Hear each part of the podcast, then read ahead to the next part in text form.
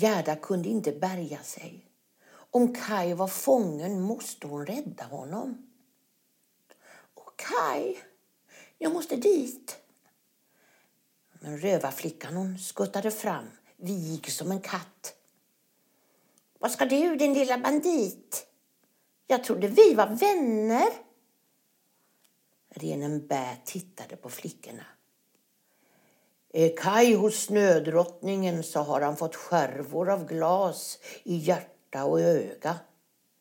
Han blir sig själv igen först när glaset har tagits ut.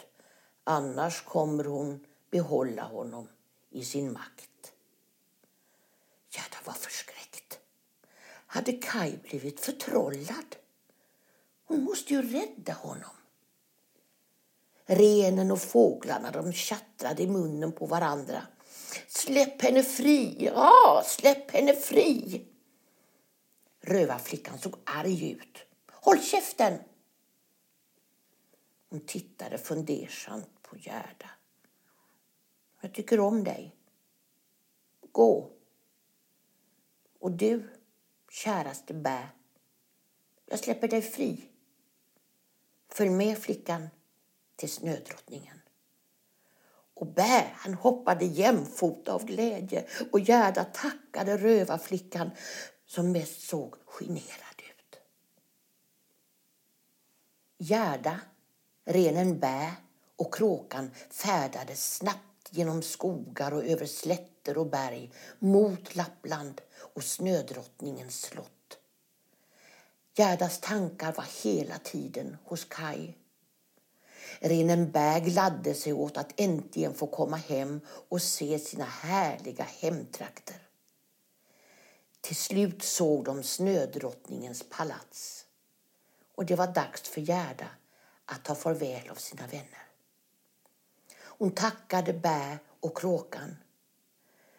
Du har styrkan att besegra Snödrottningen, sa renen uppmuntrande.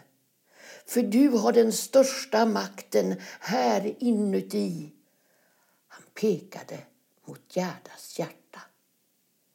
De tog farväl och Gerda stod med ens ensam i snön, barfota och frusen. Hon tittade mot slottet och började gå genom den frusna trädgården där inga blommor blommade. Hon kom fram till den stora porten. Hon öppnade och gick in. Det var isande kallt. Gerda gick vidare in i slottet och kom fram till den stora slottssalen med Snödrottningens tron. Och där var Kaj. Kaj, älskade Kaj. Jag har hittat dig äntligen. Kaj.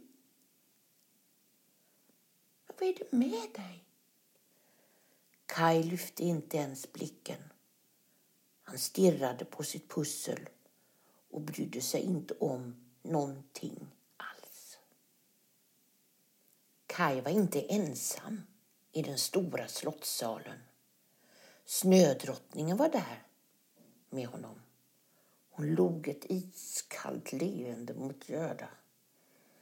Han är i min makt. Försvinn. Det var kommit för sent. Gerda var inte rädd längre.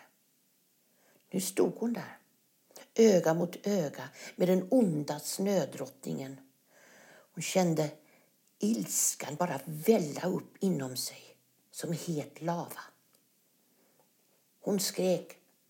Du kan inte stoppa oss. Kaj ska räddas om jag så ska slåss. Hon kastade sig mot Snödrottningen som bara helt lugnt sträckte ut en hand och lät en iskall vindpust stoppa Gerda mitt i språnget. Du behöver inte slåss, kära Gerda. Vi låter Kaj själv bestämma. Kaj, min vän, vill du följa med denna Gerda? Eller stanna här hos mig i vårt sagorike. Jag vet inte vem Gerda är och jag bryr mig inte, svarade han, utan att lyfta blicken från sitt pussel. Gerda förstod att Kai måste vara förtrollad på något sätt. Varför skulle han annars vara så likgiltig? Hon slog armarna om honom. Han reagerade inte. Gerda visste inte vad hon skulle ta sig till. Vad hade hon att sätta emot svart magi? Hade hennes långa resa och svåra resa varit förgäves? Var Kai förlorad för alltid? Ilskan rann av henne och förbyttes till sorg. Tårarna började rinna ner för hennes kinder. En liten varm droppe släppte taget om Gerdas kind och föll ner på Kai. Aj! Dina tårar bränner mig! Kai tog sig för bröstet och tårar steg upp ur hans ögon. I samma stund så föll de magiska glasskärvorna ut ur hans hjärta och ögat. En av dem föll på Gerdas hand. Den smälte som is och blev till vatten.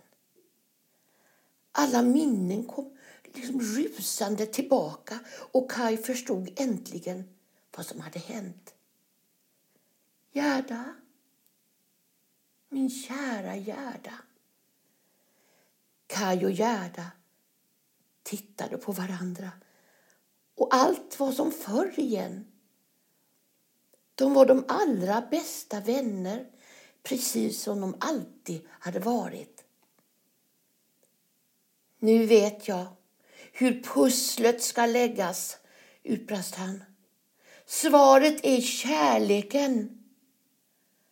Tillsammans så skyndade de sig att lägga ihop pusselbitarna så att de bildade ett hjärta. Snödrottningen vreds i plågor. Allt är förstört, skrek hon. Vad är det som händer? Jag kan inte andas. Och med ett brak så föll en istapp ner från taket. Det droppade överallt.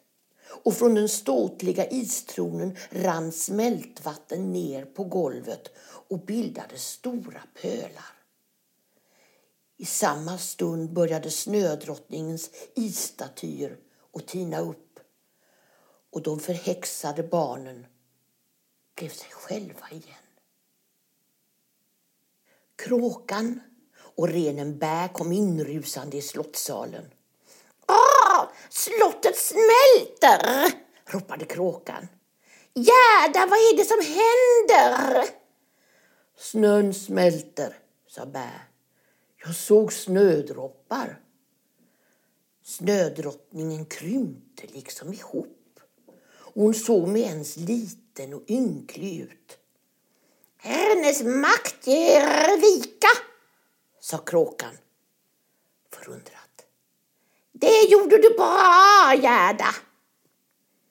Kai och Gerda var med ens omringade av en massa barn.